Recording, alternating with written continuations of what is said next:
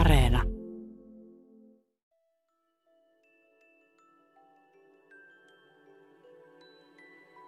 Oi mun niska. On nojannut pahasti tuohon ikkunaan. Tässä olisi semmoinen puhallettava niskatyyny. Eikä tää bussi sitä paitsi liiku mihinkään. Huhu. Tuolla näkyy aika monta muutakin linja-autoa. Onko tää joku varikko? Mitähän kelloa? Ja missä mä edes oon?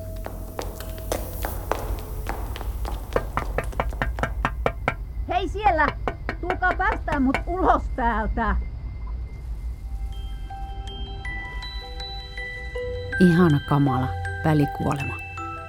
Tässä sarjassa torkahdetaan tosi tarkoituksella ja ihan vahingossa. Anteeksi, saako tässä torkahtaa?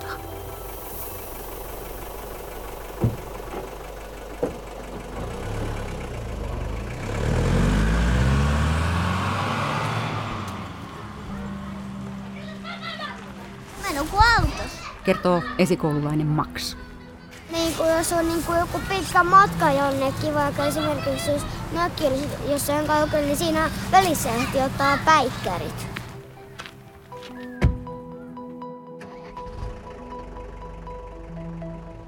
Matkalla torkkuminen on ihanaa. Se on irti ajasta ja paikasta olemista. Tässä istun enkä muuta voi. Yöllä ei uni aina tule, vaikka on pimeää ja hiljaista, mutta päivällä metelissä ja niskakenossa ei ole ongelmaa. Cabin crew, take your door positions. Cabin crew, arm your doors and cross-check. Sitten mähän on hirveän hyvä nukkumaan muuallakin kuin kotona. Tunnustaa päiväunifani Sari Havas. Lentokone ja juna. Mä oon istahtanut omalle paikalle. Mä yleensä nukahan ennen kuin juna lähtee liikkeelle. Mä nukahan ennen kuin lentokone on noussut taivaalle. Että mä herään sitten lentokoneessa siinä vaiheessa, kun kahvin tuoksu tulee nenään. Minulla on uniapnea ja sen takia nukun erittäin äänekkäästi. Olin kerran matkalla lentokoneessa kohti Eurooppaa ja koska minulla on myös kovin paha lentopelko, niin otan aina diapamia ennen kuin nousin koneeseen. Kerran kävi niin, että olin saanut oikein hyvän asennon ja torkahtanut kunnolla ennen kuin kone tosiaankin nousi.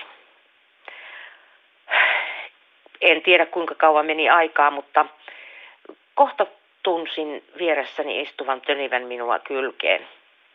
Tajusin itsekin ennen kuin edes kunnolla olin herännyt, että kuorsasin aivan hirveästi sellaista todella äänekästä.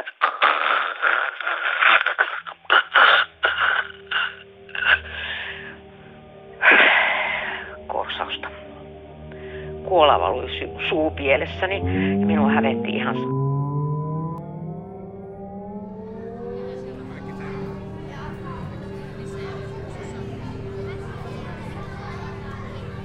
Ei välttämättä niin se, että on hiljainen ja häiriötön ympäristö, niin ei välttämättä kyllä niin edes auta läheskään kaikilla sitä nukkumista. Pälvi Rantala tutki päiväunien nukkumista Lapin yliopistossa Rovaniemellä ja julkaisi kaikesta selville saamastaan tietokirjan nimeltä Nokkaunia ja tehotorkkuja.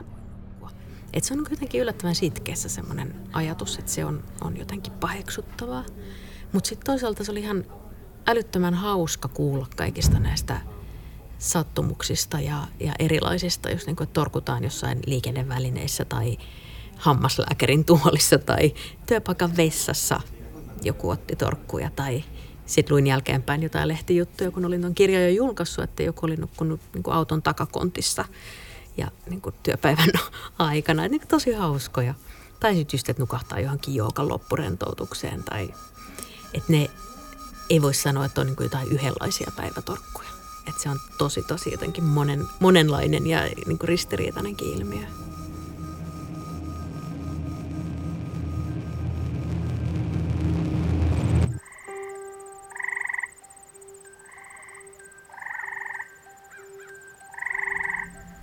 Ehkä just jostain matkoilla ja ehkä nuorempana kuin reppureissasi, niin silloin tuli niin kuin nukuttua missä vaan niin kuin lentokentistä ja puistonpenkeistä ja puistoista ja kirjastoista. Muistelee Lapin yliopiston unitutkimushankkeen vetäjä kulttuuritalouden professori Anu Valtonen. Ties missä, ehkä ne liittyy enemmänkin sinne, siihen elämänvaiheeseen.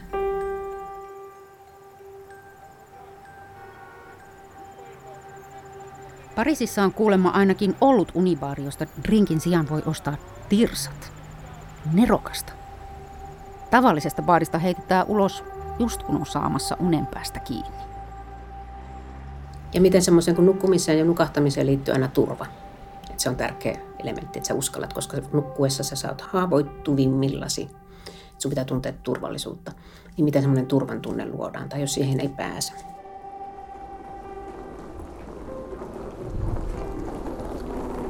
Lentokenttä on omituinen paikka.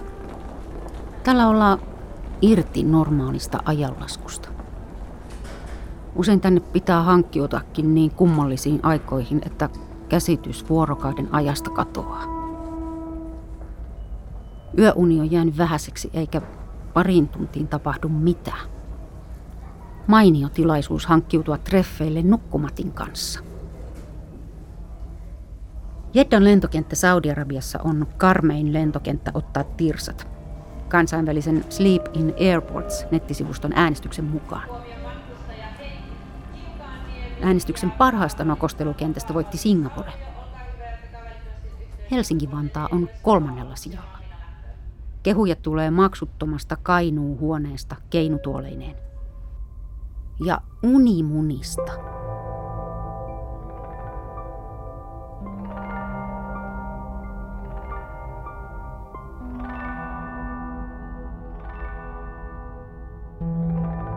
En tiedä kuinka moni on kokeilu jotain tämmöisiä niin kuin nukkumistuoleja tai unimunia tai kapseleita. Itse olen joskus testannut jossain esimerkiksi Helsingissä on muutamassa kirjastossa. Niin se on musta jotenkin ihana, että on niin kuin semmoinen kulttuuri yleistymässä, että on niin kuin paikkoja sille päiväunelle.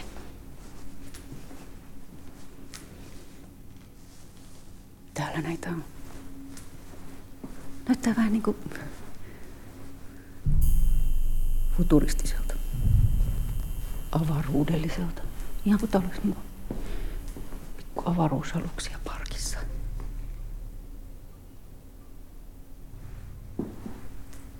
Täällä on hämärää. Onkohan täällä joku jossain? Ei muuta kuin sukelletaan avaruuskapseliin. Selälle vaan tänne pötkölle ja kansi kiinni.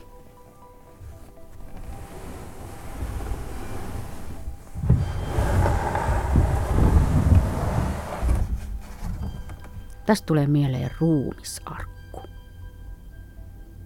Kansi on kyllä korkeammalla ja se on tommonen hepponen, ihan kuin pitsiä, kun reijistä pilkistää valoa.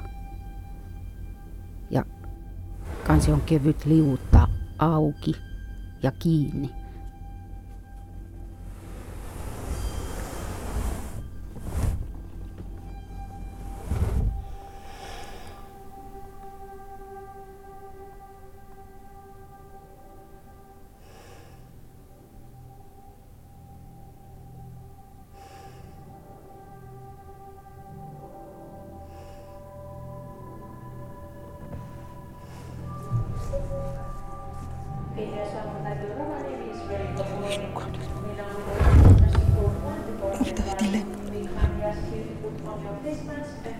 Pieksämäkeläinen muna.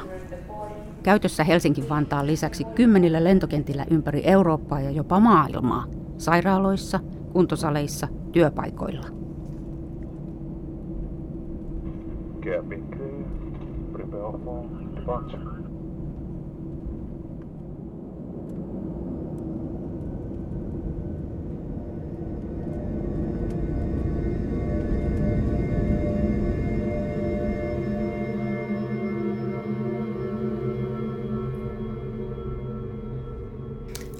Meillä oli vieraileva tuttava professori Amerikasta muutama vuosi sitten Rovaniemellä. Hän oli 2 viikkoa täällä mun kanssa opettamassa.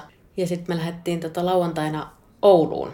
Sitten lähdettiin aamulla sinne ja jossain vaiheessa huomasin, että kumpikin oli niinku aika väsyneitä. Että nyt pitäisi ehkä vähän niinku istua jonnekin alas. Ja ja pitkä päivä vielä edessä, niin Oulussa on semmoinen kulttuuritalo Valve, niin mentiin sinne ja katsottiin pari näyttelyä siellä ja sitten siellä oli semmoisia jotain niinku, oliko se joku päiväunitila tai tämmöinen lepotila, mutta kuitenkin se oli semmoisia fatboy-tuoleja. Ehdotin, että mennäänkö vähäksi aikaa tonne.